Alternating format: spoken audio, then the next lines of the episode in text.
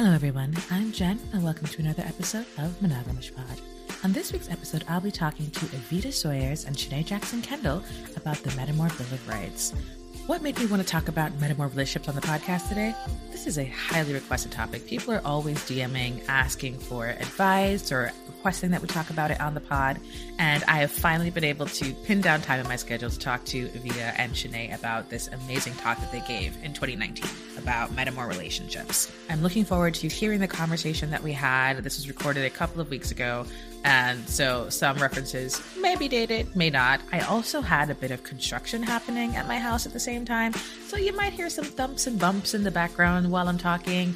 Try to keep that to a minimum, try to edit out as much as I possibly could, but some stuff had to stay. Of course, Evita and Shanae have both been guests separately on the podcast before. I will link to their old episodes in the detailed show notes, and I'll, of course, put the information for where you can find them as well. Now that I'm done talking your ear off, here's the conversation with Evita and Shanae about metamor relationships and the Metamor Bill of Rights.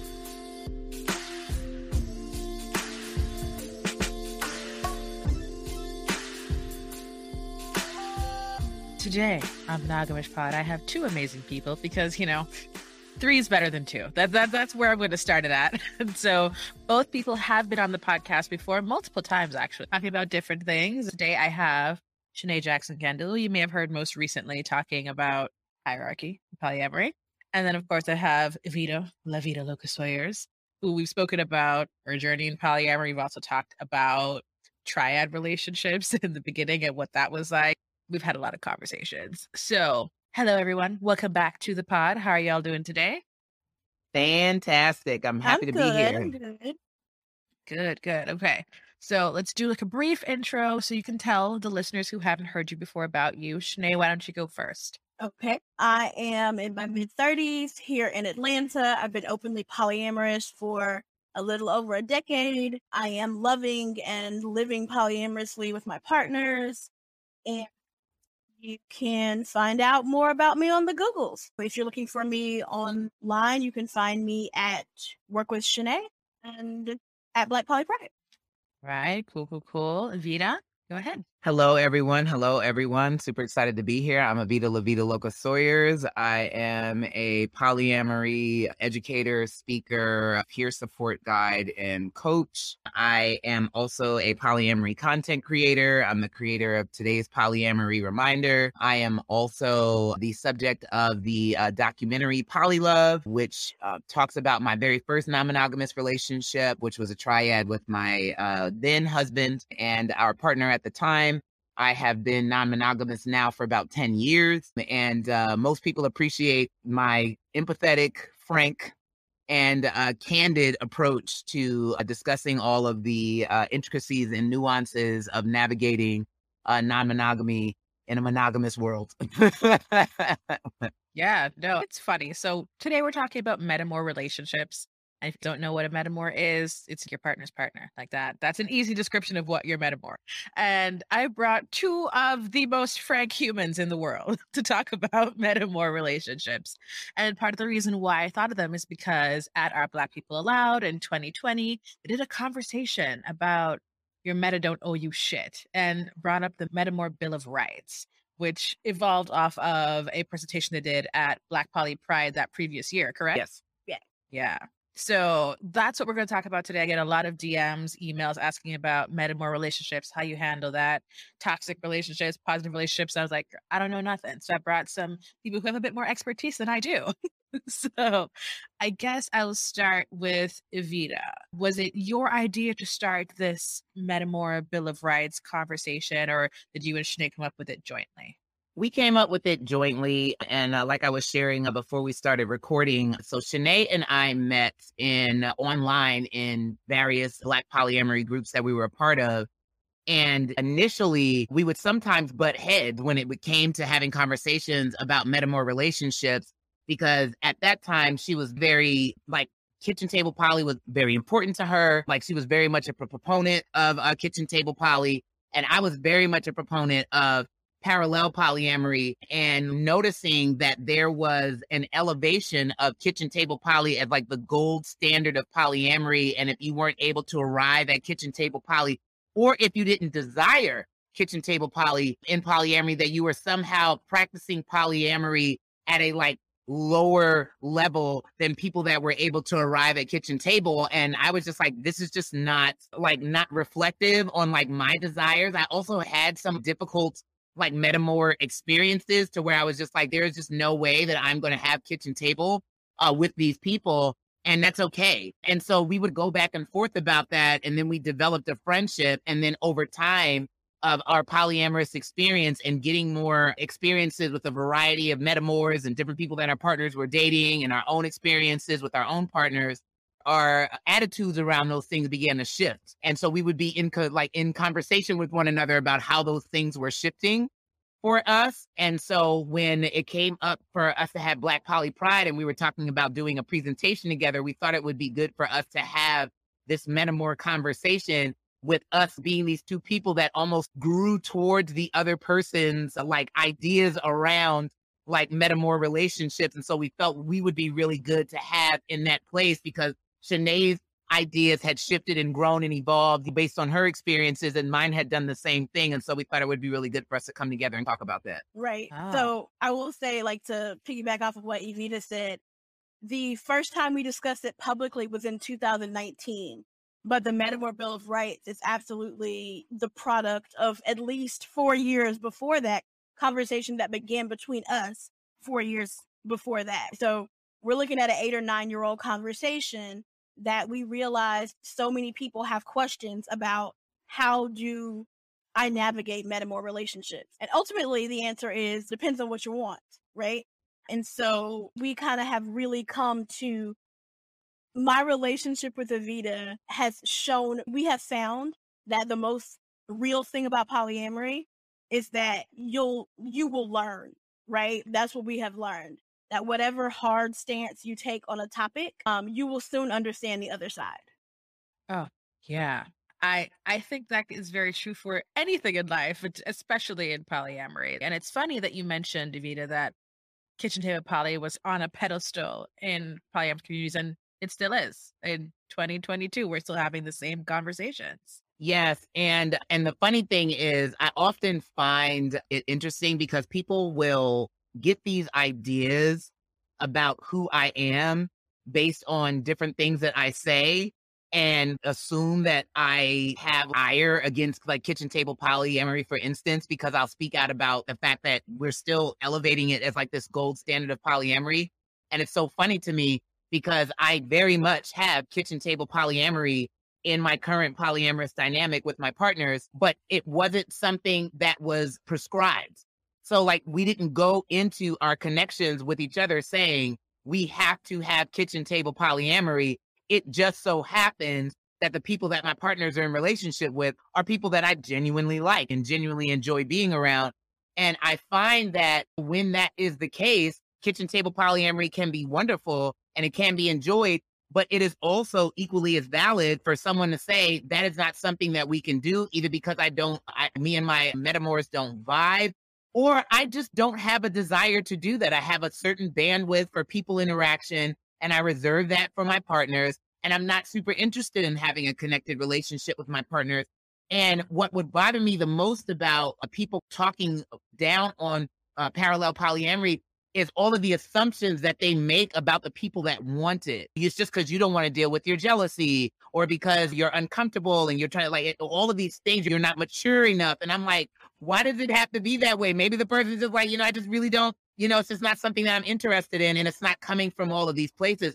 Or this assumption that if you're engaging in parallel polyamory, that like you can't show up well to your partner's other relationships with other people, which also I didn't find to be true. And like you said, right now we're still having uh, these conversations. And honestly, one of the things that I think is the reason why people are so adamant about kitchen table poly being the gold standard of polyamory is about the public perception of their non-monogamous relationships. It's almost like it's about approving that you are really okay with your partner having other people up to and including you being able to interact with those people and show everyone that you can interact with those people. And so that kind of creates this perception that, oh, look at how okay they are. They must, you know, be okay with their partners other partners because look, they can hang out. But you can totally be okay with your partners other partners and not have anything to do with them or not hang out. And that's not to say that people's desires for kitchen table poly aren't genuine, because I do believe that people do have genuine desire for that.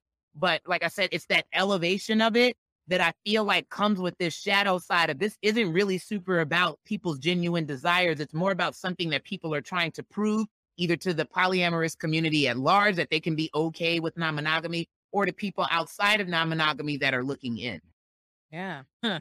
Oof, that kind of hit me in the chest. I did think I wanted to be kitchen table in the very beginning as well. I, I will say that that although Evita and I have e- both evolved in our personal relationships with polyamory, I still think that we still represent two very different attitudes and opinions toward how to deal with metamors in general. Because as you all know from if you've ever listened to any of my other podcasts or whenever I've been a guest before, you also know that I'm a very fact based person. And so I have said before, and I will say again that I think that the way that you interact with your metamor has a lot to do with relationship outcomes.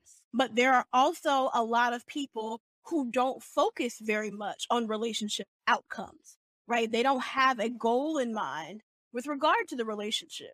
Their goal is to enjoy the relationship with this person in this space for as long as it feels good. And so there are some kinds of relationships and some goals for whom parallel polyamory and kitchen table polyamory, it doesn't matter which one you choose. But depending on what your goals are with regard to polyamory, then certain ways of interacting with your metamor make more sense. For instance, if you are someone whose life is deeply entrenched with someone else's and you have children, there are lots of indicators. There are reasons why kitchen table polyamory may have a better outcome. But again, we all want different things. And because we all want different things, it's perfectly okay for us to all go about things in a different way. Yeah, absolutely. We know generally what a metamor is. We've talked about kitchen table and parallel being like I guess those would be the two most extreme versions, like on opposite ends of the spectrum, in a sense, for metamor relationships. And of course, there's always room for something in the middle. I don't know what the word for that is. We call it birthday party, right? Like that's birthday party. Yeah, and I, have heard it called, and I'm gonna uh, mention who this came from because uh, I actually like I saved this. It's Morgan Lindsay coined mm-hmm. this term for me: restaurant table poly.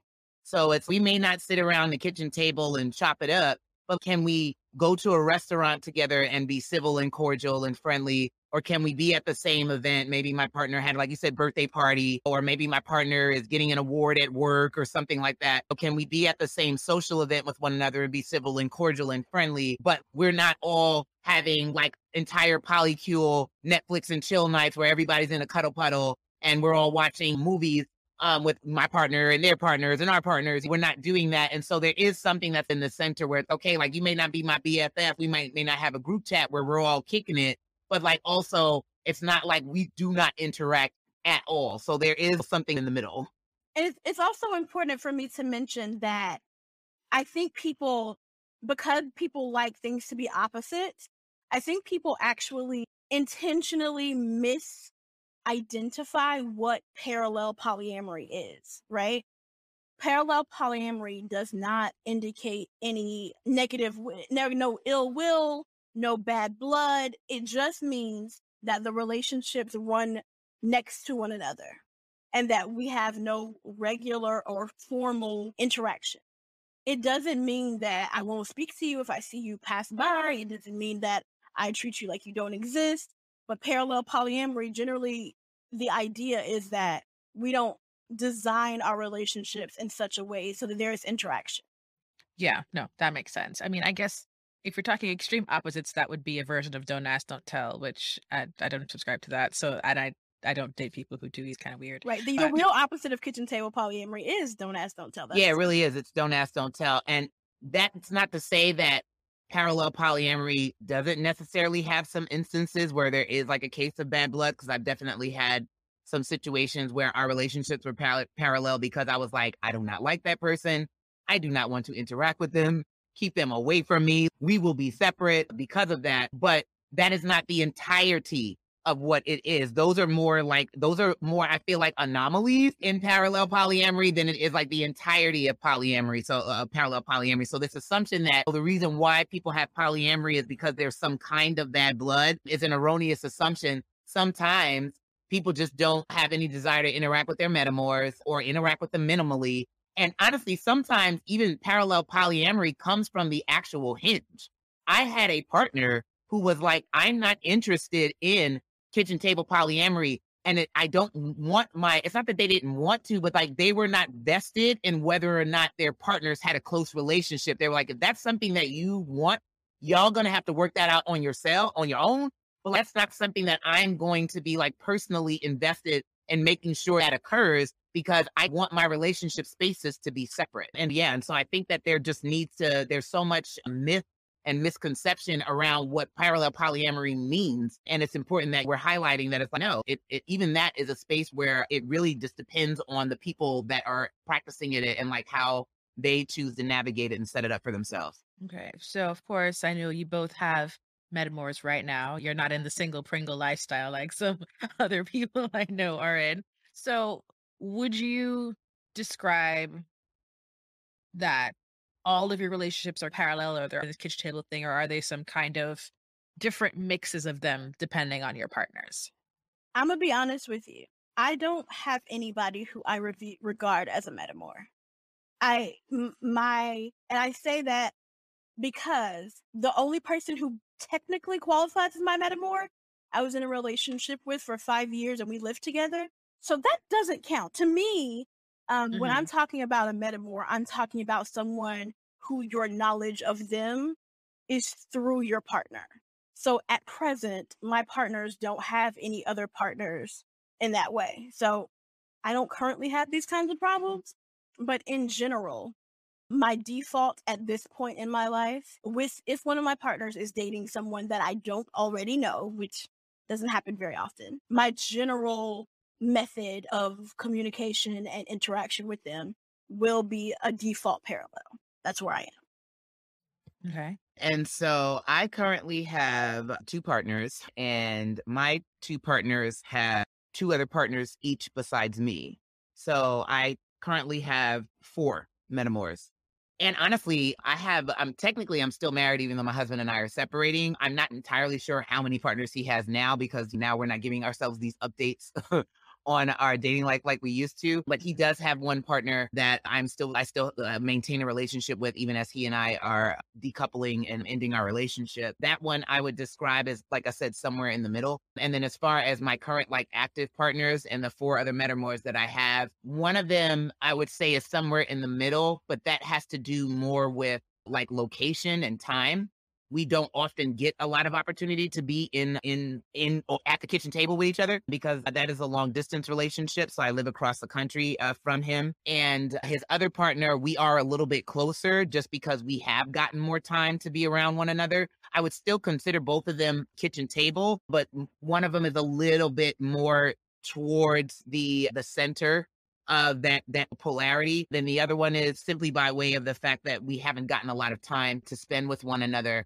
and then um, with my other partner, uh, the newer one, same thing. I'm like, we I'm just now developing what my metamor relationships are like with his partners and haven't gotten a whole lot of opportunity to interact with. And so I would consider them also in the middle of like restaurant table if we're at the same space with one another we can hang out uh, one of them i haven't met yet I, we chit chatted online before but i haven't met yet but we all of them I have very warm interactions with. We all appreciate each other very much. I definitely consider them special people to me and more it's more about like logistics. Like one of them lives on a different state from me, the other one lives across the country. And we don't get an opportunity to hang out like we would probably like to if we were all in the same space. Yeah, that makes sense. So definitely more in the middle. Shanae's like, metamors, what are those? I don't I don't have those people. Like, who do you mean? That's, but please do know that me not having any metamors also means I'm not dating any yeah. So I think that means the DMs are open. I don't I don't want to say I slide it in there every time. the, the DMs are open. I I don't I don't want to say like I'm dating somebody, kind of dating somebody. And no, this is polyamory for you. Polyamory yeah. I feel confident saying I'm not dating anyone. Jen is I don't know if somebody's feelings will be hurt if I say that. So let me just like eh, it's so funny because I I had a conversation about this with multiple people the other day I was getting to I was getting to know three people. And there's only one who could potentially be like, yeah, okay, we're dating, right? And so one person was like, Are we dating? And I was like, Why would you ask me that? Of course we're not dating. Like, there's no intention. Like, I didn't say it like that, but you know, I kind of like, No, we're not dating. We're getting to know each other. I'm s- still feeling it out. Like, I don't, I, I could be attracted to you. That doesn't mean that you are, you know, romantic partner fit, Frank. I'm just getting to know you. The other person was like, Nah, we're like vibing. We're cool. You know, we, there's no intentionality yet to our connection. Kind of like a, we- we'll see what happens if we decide to pursue in a different direction. And I was like, okay, yeah, that makes sense. And the third person was like, I refer to you as a partner if I'm talking to other people about you, but that's more for their understanding of our relationship than a title we both agreed on. He's like, so I would say dating. And I was like, okay, kind of see that. Kind of see that. And so they have two other, what they have a partner, and then they have someone else that they're also dating. And I know that other person. It's like, are we like metamors? But like, I knew them before anything even happened between y'all. We're fine. I mean, it has nothing to do with. I mean, I guess it's cool that you exist, but I, You're I going know. on the biggest polyamorous wormhole in the entire world. Yeah, yeah, you that's could what have, you could talk to 20 people for 20 minutes about whether they're Eh, We really could. I don't know. I don't know. So we're here. We're at Metamor Relationships. I haven't had much experience recently with having to navigate Metamor relationships, which is really where I'm trying to go with this. Just because I was single for a long time. I wasn't even dating nobody. I was just I was dating myself. So I guess I was my own personal Metamor partner, all those things before we even get here. And so having that conversation with you at Our Black People a lot about the Metamor Bill of Rights was very interesting to me because you had these diagrams and everything. I will be sharing them with the listeners. Don't worry, you can see it. It'll be in the video on YouTube. There'll be a link where you can find it online. So, how did you really? I know you said you've had some like positive experiences not so positive experiences with metamors. Is that what kind of led to this, or was it just like the evolution of your understanding and growth in polyamory that really brought this to a forefront? Um, I think it was a little bit of both. I think also a lot of the discourse uh, was around like what you are like what you can reasonably like expect as a partner in polyamory, but there wasn't as much conversation around what you should be looking for with regards to like your metamor interactions. And I felt like that was really important thing to note because I think that like if, if if secondaries don't get they don't get as much like conversation around because the secondaries bill of rights have you seen that? Even more so with metamors do i get the space to say my metamor is very passive aggressive to me when we're together they make these snide comments or they're even outright rude or hostile uh, or verbally abusive to me is it okay for me to say i don't want to be in, in i don't want to interact with your other partner anymore because of how they treat me you know and these kinds of conversations or these kind of talks or my metamor is way too invasive they're constantly asking me all kinds of questions about my relationship with our shared partner, things that make me really uncomfortable that I don't want to share with them. Is it okay for me to say, I don't really feel like that's any of your business and I'm not going to talk to you about that? And and so we recognized that there was a need to create something that said, hey, as a metamor, you get to decide like what your boundaries are with regards to your relationships with your metamors, because that is also a relationship, even if it's not necessarily as integrated as it, the one you have with your partner, it is still a relationship. And so you need to have an awareness of what is okay and what's not okay. Oh, that's an important thing. We so whenever we have this conversation, Evita and I usually do a disclaimer where we talk about there are some people in the community who like to debate even the definition of the term metamor. And I, I've we've heard on several different occasions people are like, I don't even think that they're only a metamor if I call them a metamor. A metamor is your partner's partner, period. So absent whether you have a relationship that's amazing, no relationship at all, or a horrible relationship, this person exists as your metamor. And so when we created the Metamor Bill of Rights, I know my personal motivation was to take things outside. A lot of conversations in modern day polyamory can be very couple centric. And so what I wanted to do was take the conversation outside of a couple centric space and remind everyone that we are all individuals navigating relationships and that each of us as individuals have certain rights. And I, a lot of times, particularly married and nested people, like to present as a monolith of us. And so that it instantly makes the other person, one of them may be dating, like the enemy. And I wanted to create the dialogue around each person in a situation having equal footing, right? And the ability to make decisions for themselves. No one should be subject to rules or considerations or whatever the case may be that they weren't a part of. So that's what the Metamor Bill of Rights seeks to empower everyone as an individual interacting with two other individuals or more. Yeah, I think that the first point you have on here is I have the right to decide for myself what kind of metamor relationship I want and with whom. And I think like we talked about forced or like the perception of kitchen table poly for a bit. And that's something that definitely comes up a lot in those interactions I have found. Well, I'm kitchen table poly, so you have to get along with anybody else that I decide to interact with or else. And or else may be silent or said out loud. I also feel like it's important to note with that first one specifically is how disproportionately this is wielded against people that are dating people that may be married or nested or in long term relationships. So, say like I have a spouse and my spouse starts dating someone. It is okay for me to say, or people act like it's okay for me to say, okay, I'm not super interested in that person that you're dating. I don't want to have a metamor relationship. But let that person that my partner was dating say, I really don't want to hang out with your wife. I don't want to have a relationship with your wife. And people act, oh, hell no. Like, you don't get to say that. You, whatever. And I'm like, why do they not get to say, I really don't want to have an interaction with your wife simply because I'm the wife? They don't get to say that, but I get to say, I don't want to have an interaction with this person. So, like, it does disproportionately affect solo polyamorous people, single polyamorous people, just people that are dating uh, people that are in like married or nested or long term partnerships to where it's like they don't feel like they get the space to say, I really don't want to interact with your spouse. And that's seen as like worse, where the spouse were to say, I really don't want to interact with it, the other person. They usually, that's not seen as as bad. So I really wanted to make sure that one was in there because I really feel like it's important to say you get to tell someone, I don't want to interact with your wife. I don't want to interact with your husband. I don't want to have a relationship with them. And that spouse has to honor that. Oh, yeah. And see, that second one too, I think it ties very much back into that. I have a right to not have my plans with our shared partner arbitrarily canceled by a med. And and going back to my conversation about hierarchy that we did a couple months ago, the reality is your metamor has absolutely no power.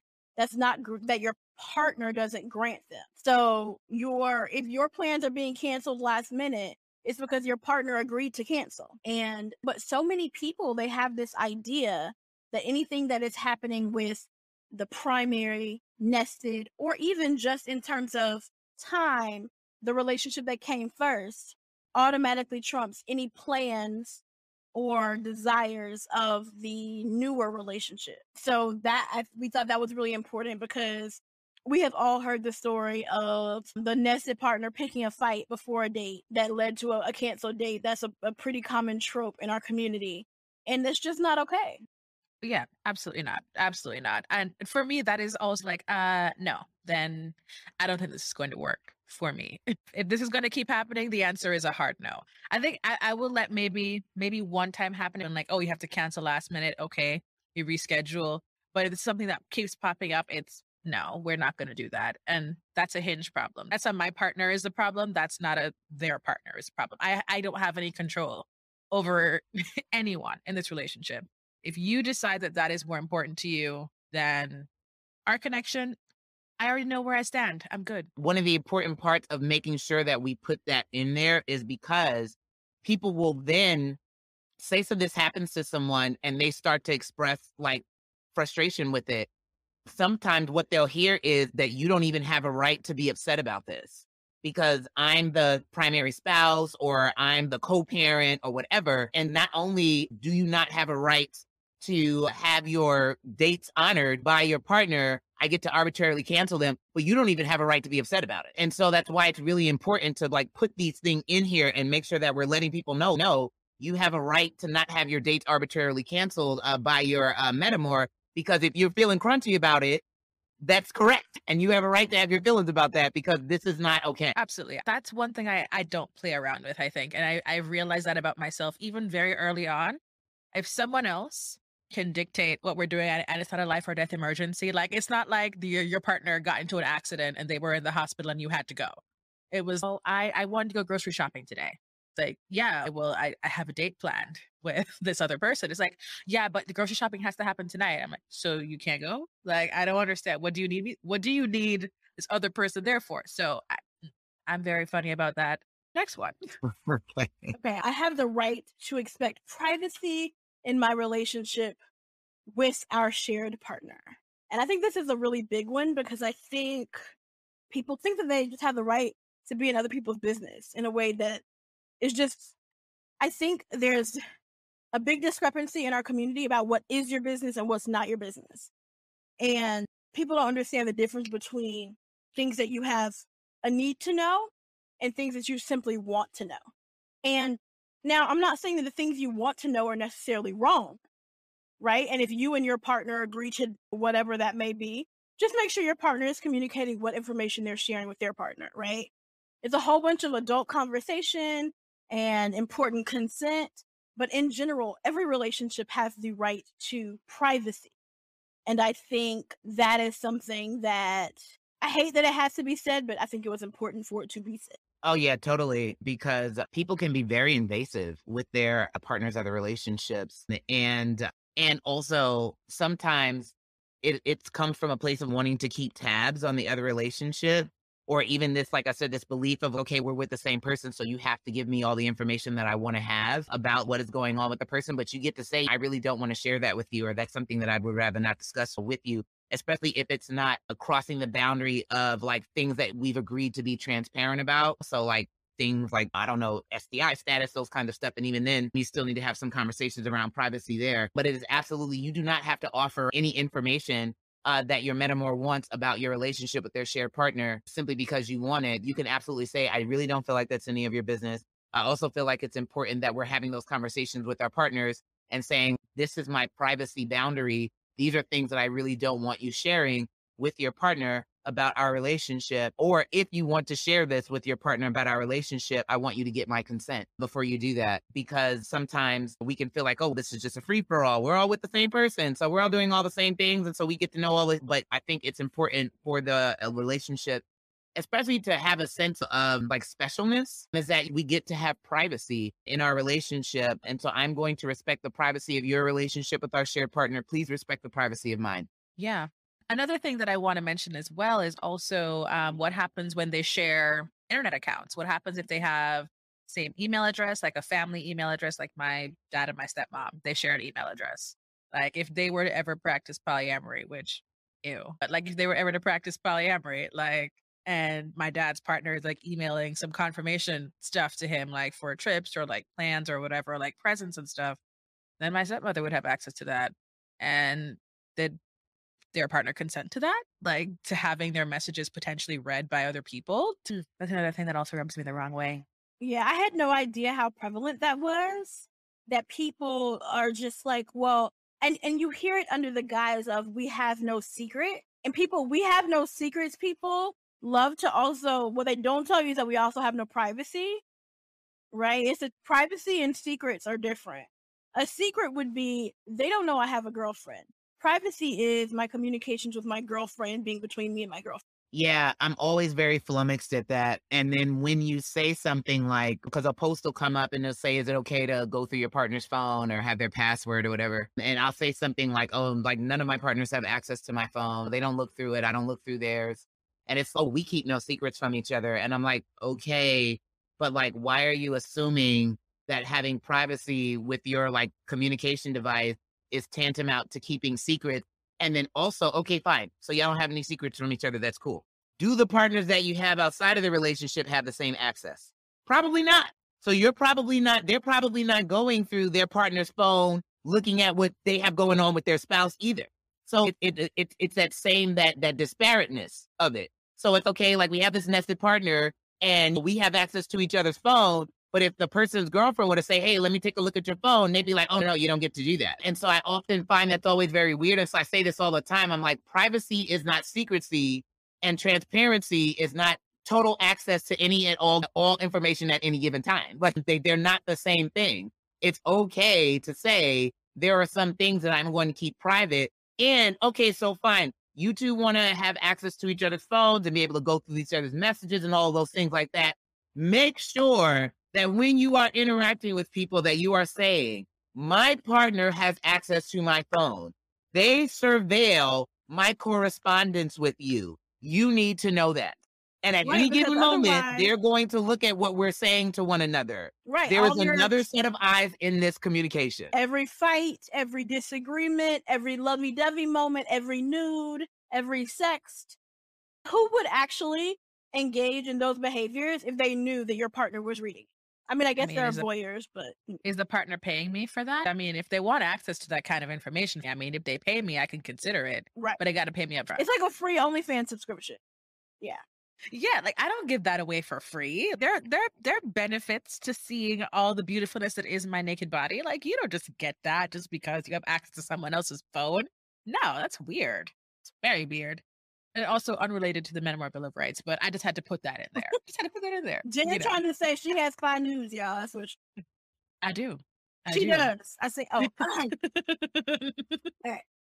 um, so the next one that's really important that we got lots of pushback about at the time was I have a right to address issues with my metamor directly with them. Do you remember how people reacted to that, Vita? This was like what? This was 2020 we did this. Uh, So this was a long time ago at this point, but there was a huge reaction. People did not agree with, by and large, not everybody, but by and large, there was lots of disagreement with this one. Yeah, and I find that very interesting uh, because why would this not operate the way any like issue with adult would operate? You go to that adult directly and directly address it with that adult. And and especially I actually think that it's a little bit of a red flag when you have a hinge that doesn't want you to address things with your metamors directly It's a lion ass hinge. It's or like is way too involved in being in the middle between uh, you and your metamor. And I feel like as a hinge, part of uh, learning how to be a, a healthy hinge is saying, you know what? You need to go talk to them about that and saying that's not something that I, I can't speak for my partner. That is an issue that you have with them. I'm not a go between. So I'm, we're not going to be playing a game of telephone or doing that triangulated communication that sometimes happens in monogamy. If you have an issue with this person, maybe y'all should uh, deal, address that directly. And then if I have to come in or we have to do a three person thing, that's fine. But if you have an issue with this person or there's some kind of information that you want to know, you need to go talk to that person directly. Like I've literally had that happen in my own personal experience to where I was ba- ba- ba- ba- about someone I met more and my partner had to be like, I'm, let me stop you right there. you need to go talk to them directly about that because that don't have nothing to do with me. and to me, that is that a lot of mess gets cut out with direct communication. Because even if my metamor comes to me and I'm like, I don't like you and I don't want to talk to you no more, you have heard it from my mouth. There is no further communication that you need. It's not you didn't hear it through the grapevine. I said it and I meant it. Yeah, like wh- why are we doing Chinese telephone back and forth? This is unnecessary. Like, I, if I have a problem with you, I should be able to say it to your face. I shouldn't have to go tell my partner to go and tell you for you to. But this is not what I signed up for. I thought we left that behind in grade school. I really did. Absolutely. Yeah, I think that, and also that goes to hinges. I think that hinge partners need to say more often. You got a question about what she wants or what he wants, and and that's if you have access to them. You may not have access to them, and if you don't, then they're not a part of your world. Mind your business. For the people watching this on YouTube, you saw my little finger thing. For everyone mm-hmm. at home who's only listening to this, I had the Jen smirk on my face. Everyone knows the Jen smirk and the little finger. Is it your business?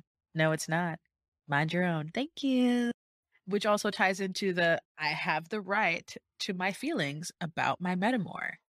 You don't get to tell me my feelings are unreasonable or ridiculous or that I shouldn't have them because they're mine. I think that's super important. And I think that uh, not only I think is it important for us to acknowledge that for other people, I think it's also important to acknowledge that for ourselves. Because I think sometimes we don't allow ourselves a space to say, I just really don't like this person or I really don't vibe with them. We feel bad. We're like, oh, I'm supposed to figure out how to like my metamor. Or I'm supposed to, we try and we try and we push and we push and we try to find all these angles where we like a person. But sometimes the only point of commonality you have with your metamor is that you are dating the same person. And if you were to remove that, there would literally be nothing that you would have a point of commonality about with this person.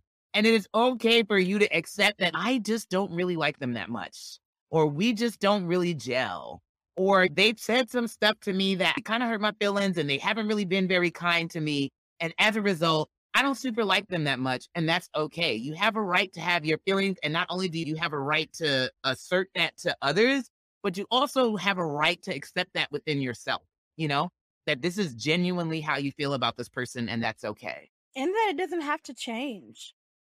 I think people who may have a negative relationship with their metamor are always maybe seeking to change that and, and and it's okay. You're not with them, your partner is, right? So you can find ways of navigating that connection that doesn't require you to like them or be nice to them or even interact with them. Yes. Yes, absolutely. Love that. Love that. Everyone's laughing at me today, but it's fine. I'm exceptionally funny. That's why this is happening. and then the last one on the Metamor Bill of Rights is I have a right to maintain a relationship with my Metamor, even if the relationship with my partner ends. And that I'm sure did not go over well with a lot of people either. I won't lie to you. We didn't get as much pushback about this one because, in some people's conception of polyamory, they find that to be unlikely they these are mostly people who are new to navigating life polyamorously.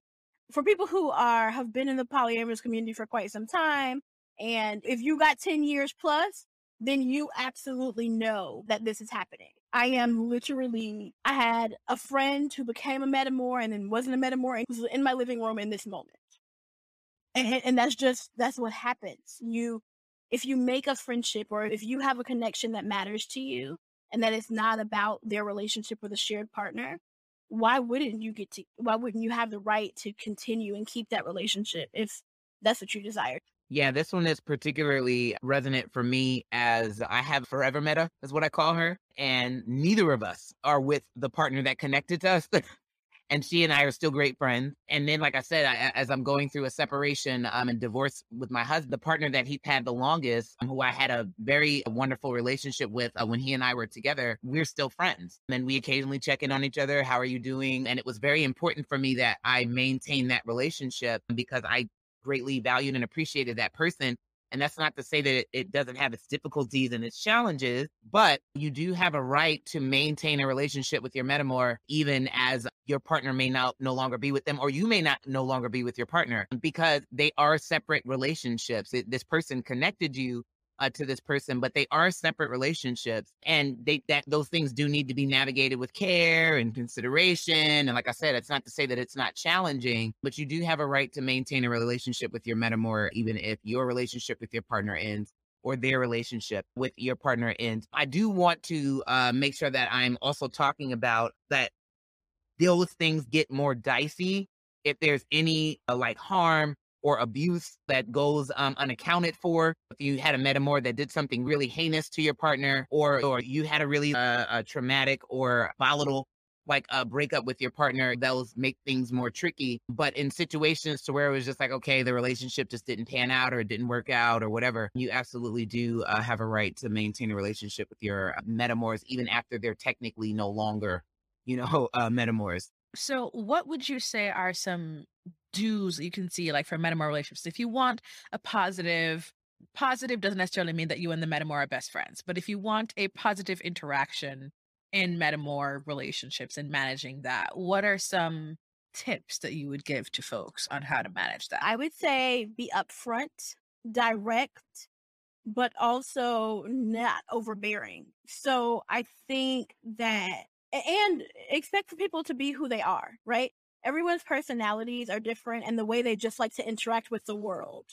And being direct is always hi, introducing yourself in whatever way you choose to do, and just say, I am I'm totally open to having the kind of relationship that works best for you. And you can even open the conversation with your metamor about what kind of relationship they would like to have, the ways in which they would like to and not like to interact. I think that it's important that number one, we're humanizing our metamors and uh, we're assuming good intent to the best of our ability. And so like we're not like catastrophizing who they are or like inflating who they are, but like we're seeking to make them human and and so understanding and being compassionate and empathetic to our metamors because essentially their desire is the same as ours. They want to have a loving and enjoyable relationship, hopefully, with our partner. And I think it's important that we try to see them that way and try to see any areas if we see them as like competition or someone that is a threat, making sure that we're looking uh, within ourselves and examining ourselves when those things uh, come up. I also think, and this is one of those things that I try to do personally, is connect to them outside of something other than there with your partner. Because to me, that one piece of information is just not enough to build an entire relationship on. It's just not. So I like to get to know them as human beings. Who are you without being my partner's partner? Who are you when you're just at home, when you're on your job, like when you're out and about with your friends? Like, who is this person that isn't just about them being my partner's partner? I don't get so myopically focused on that. Get to know them as a fully fleshed out, well rounded uh, human being because I think that creates the space for you to have a more authentic relationship with the person than just connecting with them on the fact that they're with your partner. Because sometimes that'll feel really good, but sometimes that won't feel so good when you're dealing with your own insecurities, or I don't know, you've been, you know, gone on a couple of dates with this other person and you and your partner haven't gone on a date in a while. Like you're not always going to have the most comfy like relationship with the fact that they're your partner's partner. But if you have other, like I said, points of, of connection that have nothing to do with that, that's very helpful for in times when you might be in a struggle space about the fact that they're your partner's partner. So I think it's really important that we are connecting with our metamors outside of just the fact that this is my person's person. Yeah, absolutely. And so if someone's having a contentious relationship with a metamor, how would you suggest that they handle something like that? Not something as, of course, traumatic as abuse or anything like that. It's like they're just, you're not clicking quite right in the way that you had hoped or they had hoped as well, that you kind of thought you were going to click. What is a, a tip that you can say there to navigate that? The best advice that I can give, honestly, is to drop it. Absolutely drop it. Keep your eyes on your own paper and worry about your own relationship. When I have seen this done, sometimes there are insecurities that run rampant at the beginning of a connection that smooth themselves out toward the middle. And so I think when everybody, what, whatever's going to happen is going to happen. And I think when everybody focuses on their relationship, if you feel like your metamor is being snarky to you, stop talking to them. If you feel like they're dissing you at events where y'all are shared, stop going. Like, j- focus on yourself. Worry about your business. So if you're not clicking, if you're not having the kind of deeply connected relationship with your metamor you'd hope for, I think that the best outcome comes from releasing that hope and just existing in your relationship with your partner and not interconnecting the two. Don't get so caught up in how you interact with your metamor that it affects your your relationship with your partner. Yeah, I really like that. And what came forward for me when you were talking, Shanae, was that piece about acceptance. And so I think one of the reasons why people have such an issue with that is because they don't accept it. They they grapple with it. It's oh, I really want to like this person. Oh, I really want to figure out how to have this instead of just coming to a place of acceptance. This person is just not my person. It's okay. I'm just going to accept that. And with that acceptance, then you start figuring out what your boundaries are and then holding firm to your boundaries, being honest about, I really wanted to like this person. I don't think we really get along that well and so I'm going to start instituting boundaries around how much access they have to me, how much access I have to your relationship with them, and then hold those boundaries firm. Don't succumb to pressure. Don't succumb to being squeezed on by the hinge partner or being squeezed on by the metamor for you to, to you to adjust your boundaries. Once you figured out, okay, this is what I need in order to feel safe, and this is what I need in order to be at peace with my partner's relationship with this other person, don't budge. Hold that and say, no, I get that this would make your life easier if we got along, but this it, it's making my life harder interacting with this person that I really don't vibe with. And so I'm going to maintain my boundary here and you're going to have to figure out how to navigate around that. And you can be empathetic to that being difficult for your partner while also saying, but this fence is going to stay up though. You know what I'm saying? So yeah, I'm sorry you got to walk around it. Oh, that's so sad. But also this is still going to stay up though, uh, because that's what I've identified that I need in order to be at peace and to feel safe and to accept what is going on. And so uh, that would be my advice when it comes to that. Yes, yes. And so this reminds me of a conversation that popped up in a Discord server that I'm on. Someone was having a conversation about feeling that they're not as valued as, you know, their partners or the partners are, and some disconnect in the metamor relationship and things like that.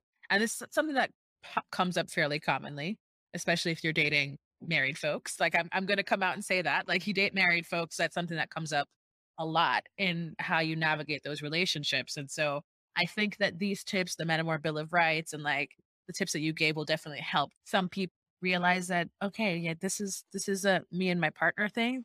It's ain't got shit to do with them. Like eyes on your own paper, And like you said. and more importantly, I think sometimes if you're having issues with your metamor, stop for a moment and interrogate where the issues originate from. Because how do you know? If you have an issue with your metamor, then is the issue with them or is the issue from information that you're getting from your hinge?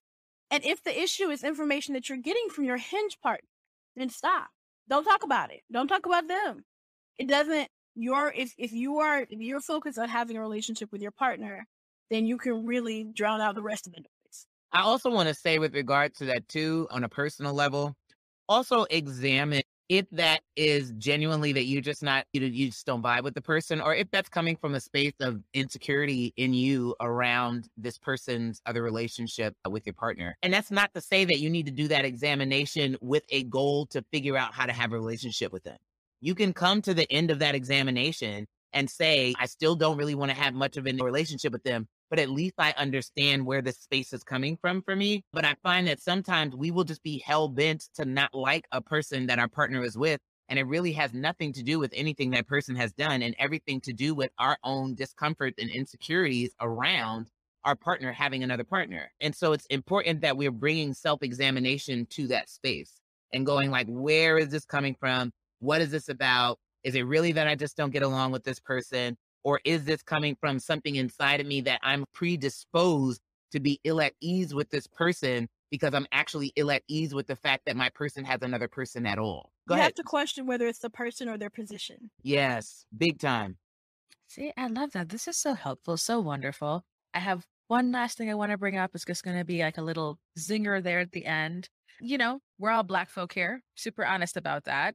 What if you are someone who doesn't want to interact with white people and your partners have white partners? Like, how do you navigate spaces like that? There are a lot of people in the community who are like, yeah, I'm not going to date people who date white people. Like, I don't date white people. And this is weird for me. Like, how do we, how do you come to terms with that in this space where we know there are a lot of people who don't share the same views? Set a boundary and hold it. I don't think there's any what your boundaries around your intimate space. And this is something that I have I I, I continue to say that your relationship with your metamor, I hold that as intimate space. And so that partner, that shared partner exists in a space that is intimate for me. So if my choice is to not share intimate space with white people, then that is my choice. And my metamor, again, is allowed to their feelings about that boundary, but my boundary exists regardless of their feelings about it. Yeah, so I've actually talked about this pretty extensively as a black person who is open to dating non-black and white people and has. And so this was something that I became aware of in the polyamory groups when I would see people talk about it. And I really didn't know it was a thing until I would I saw people having conversations about it. And and immediately initially I was like I said, I was shocked and I bristled at it a little bit as a person that is open to dating non-black POCs and white people. And so the thought that like somebody would not want to date me because I might have a white partner at any given time, or even the fact that I'm open to having a white partner at any given time was a little like off putting to me because I was like, like, I didn't even know that my partner selection was like limiting my partner choice or my partner access like in the black community. But when we're talking about things with regards to what Shanae was talking about with intimate space, we're talking about things we're talking about safety. And the reality is, if someone is dating me because of my close proximity to a white person via my intimate relationships, they are opening themselves up to potential harm by proxy, by way of sharing an intimate space with me and potentially my white partner. And it would be nice if like we could be sure that people that are dating white people um are vetting and like having critical race theory conversations and like going like how do you feel about these things and microaggressions and how are you checking your privilege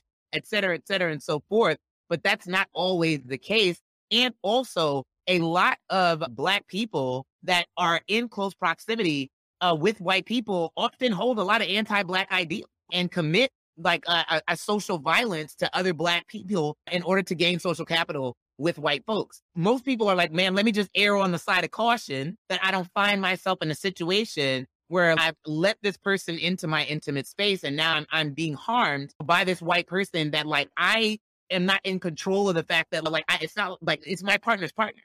But yet here I am being harmed by this person by way of my partner being connected to them. And so just to keep myself from having that happen at all, I'm just going to have a, a, boundary that I just don't date people, black people that are open uh, to dating uh, white people. And so I like it's a boundary that I definitely support, even as I have an understanding that like it means that there are certain people that I am not able to date because, you know, of my willingness to date white people. And I've, I've heard uh, trans people have this as a boundary. It's like, I will not date anyone that has uh, cisgender partners or is open to cishet partners. I, I refuse to date them. I've heard that. I've heard trans people say that. I've heard queer people say that. So I don't date people that will have heterosexual partners. And it's all about wanting to feel safe in their intimate relationships and not being in close proximity to someone that carries an identity that, for the most part, has shown up in a harmful way uh, towards people. And I also want to highlight that this does not work in the opposite direction. So it's coming from a different space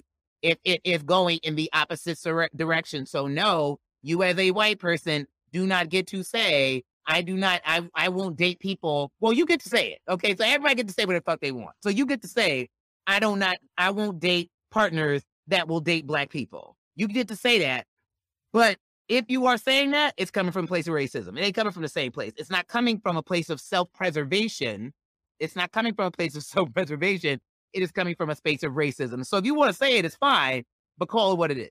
So this doesn't what work. What do you mean? Of course, it's self preservation. We got to preserve the race, you know, right, the race. Yes. Uh-uh. It ain't coming from that place because I remember posting something about this and a bunch of my white followers saying, Does this work in the opposite direction? Do I get to say that I won't date someone that dates black people? And I'm like, Yeah, you get to say it, but it ain't coming from the same place. It's not coming from the same place. So, I mean, you need to acknowledge that. I went through and blocked every single person who said some stupid shit on that post. I remember that. I was like, I'm just doing, I'm doing this for my own edification. Block, block, block, block, block, block, block. No, that makes perfect sense. Like I tell people, I said, you can say whatever you want. But if I pop you in the face, consequences to action. Like we, we've already talked about this.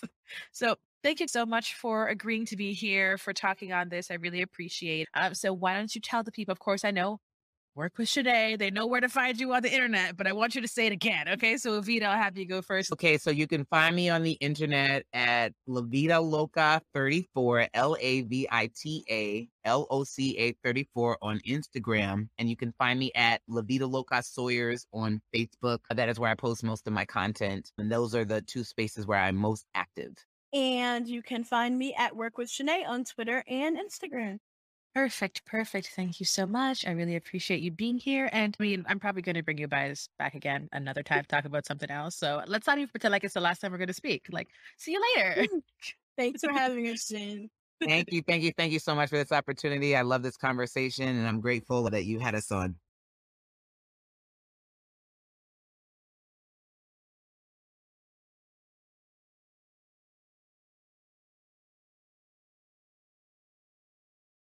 Once again, I would love to thank Evita and Shanae for being on the podcast, giving this talk about Metamor relationships.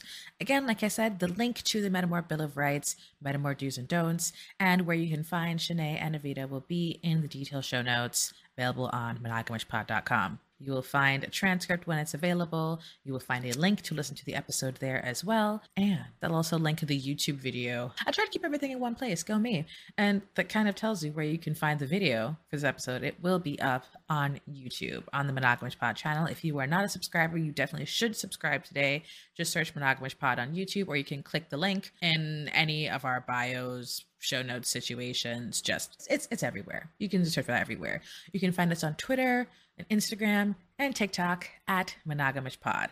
I rarely remember to post on TikTok, not gonna lie. The clock app is not my favorite thing, but I'm working on it. I'm absolutely working on it. If you want to support this podcast, financially, you can subscribe to our Patreon. You get bonus content. There's special Patreon merch. You also get to wear stickers, t shirts, the whole shebang. Bonus content includes bonus episodes, by the way, including some snippets from episodes that don't get to make it to air. And you can start subscribing and supporting the pod for as low as $3 a month. You can also support us financially using the Anchor support feature because we put this podcast out through Anchor.